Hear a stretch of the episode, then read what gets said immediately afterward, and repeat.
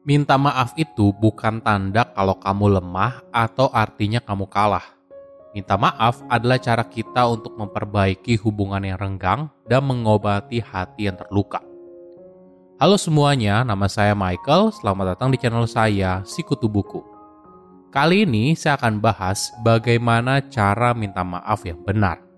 Ini merupakan rangkuman dari video TED Education yang berjudul The Best Way to Apologize According to Science dan diolah dari berbagai sumber. Apakah kamu merasa kesulitan saat minta maaf? Tenang saja, kamu tidak sendirian. Setiap orang kadang berbuat salah, bahkan orang baik sekalipun. Sayangnya, ketika kita berusaha menerima perbuatan yang salah, otak kita harus bekerja ekstra untuk meyakinkan diri kalau kamu yang salah dan ini bukan pengalaman yang menyenangkan. Meminta maaf itu sulit karena kita tidak ingin merasa buruk tentang diri kita sendiri. Kita selalu berusaha untuk menjaga citra diri yang baik dan kebutuhan kita untuk melindungi citra tersebut membuat minta maaf yang tulus terasa begitu sulit.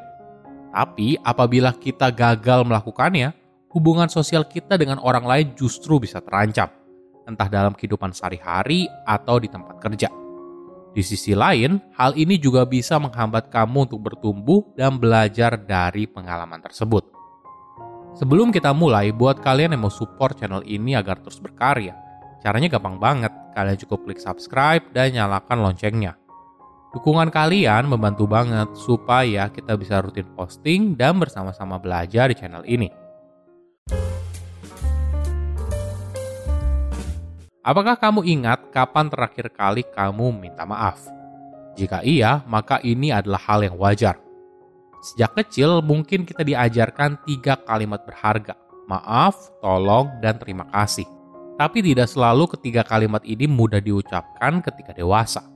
Maklum saja, hubungan dewasa itu tidak sempurna, sering kali berantakan. Ketika terjadi peristiwa yang buruk, mungkin saja tidak 100% salah kamu Hal ini yang membuat kamu ragu untuk meminta maaf dan hambatan terbesarnya adalah naluri untuk melindungi diri. Mayoritas orang ragu untuk meminta maaf karena mereka menganggap kalau hal ini bisa mempengaruhi bagaimana orang lain melihat mereka. Beberapa bahkan melihat permintaan maaf sebagai tanda kekalahan dan pada akhirnya terlihat lemah. Padahal permintaan maaf yang tulus memiliki kekuatan yang luar biasa.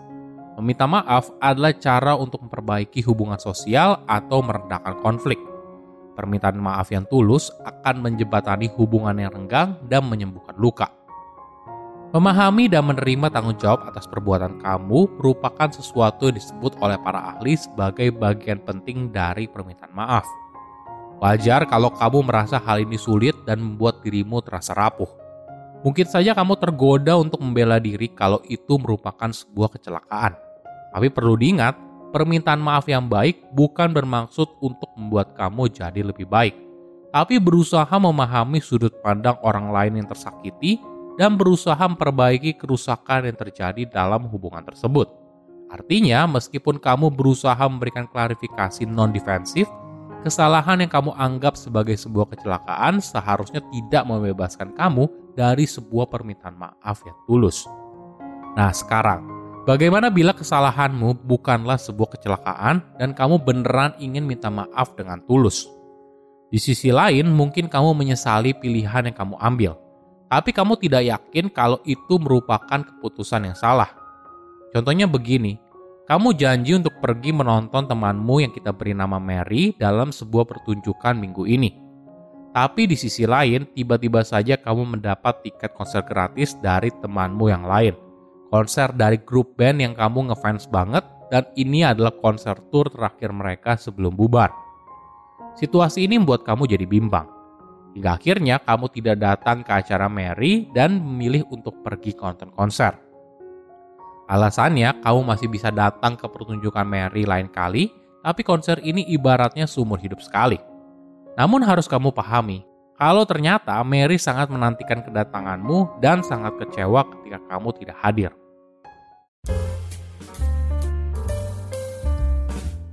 Nah, bagaimana caranya untuk meminta maaf? Pertama, berlatih afirmasi diri. Sebelum kamu melakukan apa pun, penting untuk memulainya dengan kalimat positif bagi dirimu sendiri. Coba renungkan nilai-nilai diri dan kualitas personalmu yang baik, entah soal talenta atau hobi, kesuksesanmu di sekolah atau di tempat kerja. Sebagai contoh, kau bisa bilang ke dirimu sendiri, saya adalah orang yang kreatif. Atau, saya sering kali baik terhadap orang yang saya temui. Melakukan afirmasi diri sebelum meminta maaf ternyata bisa membantu permintaan maafmu terlihat lebih tulus. Kenapa? Karena ini adalah cara kamu mengingatkan diri kamu kalau kamu adalah orang dengan segala kualitas baik dan satu kesalahan ini tidak akan mengubah kenyataan siapa dirimu yang sebenarnya. Kedua, bertanggung jawab atas luka yang kamu timbulkan. Mungkin terdengar begitu jelas, tapi sebelum meminta maaf, sebaiknya kamu mengatakan dengan jelas apa yang kamu lakukan. Ini menunjukkan kepada orang lain kalau kamu sadar apa yang kamu perbuat itu salah Ketiga, akui kalau kamu salah. Penting untuk menunjukkan kepada orang yang tersakiti kalau kamu akan bertanggung jawab. Keempat, akui perasaan orang lain. Sebuah permintaan maaf yang tulus menunjukkan bagaimana perbuatanmu berdampak pada orang lain. Kamu sadar kalau orang lain sedang terluka. Sebagai contoh, kamu mungkin bilang, "Saya sadar kalau kamu pasti merasa marah dan kecewa." Kelima, minta maaf. Ketika minta maaf, tidak perlu bilang apa-apa atau sibuk memberikan justifikasi, cukup bilang maaf. Keenam, minta pengampunan. Kau bisa bilang, apakah ada yang bisa saya lakukan untuk memperbaikinya? Hal ini menunjukkan kalau kamu sangat menghargai hubungan tersebut dan hubungan itu sangat penting buat kamu. Ada fakta yang menarik tahu kapan untuk minta maaf itu ternyata merupakan hal yang penting. Misalnya begini, kamu merasa kalau perbuatan kamu sengaja atau tidak melukai perasaan orang lain. Maka penting untuk meminta maaf dan mencairkan suasana. Tapi ada kalanya permintaan maaf justru lebih baik terlambat daripada di awal. Misalnya, ketika melakukan kesalahan langsung buru-buru minta maaf agar masalahnya cepat kelar. Cara ini ternyata tidak memenuhi kebutuhan si korban dan pada akhirnya permintaan maafmu justru dilihat sebagai sesuatu yang tidak tulus. Poin lain yang penting adalah permintaan maaf itu titik awal, terutama dengan kesalahan yang fatal. Korban butuh ruang dan waktu untuk sembuh, jadi perlu dipahami, memaafkan bukan berarti melupakan. Si korban bisa saja menerima maaf yang kamu katakan, tapi mungkin saja dia tidak bisa langsung menganggap kalau semuanya sudah usai dan hubungan kalian bisa kembali normal. Silahkan komen di kolom komentar pelajaran apa yang kalian dapat ketika tahu informasi ini.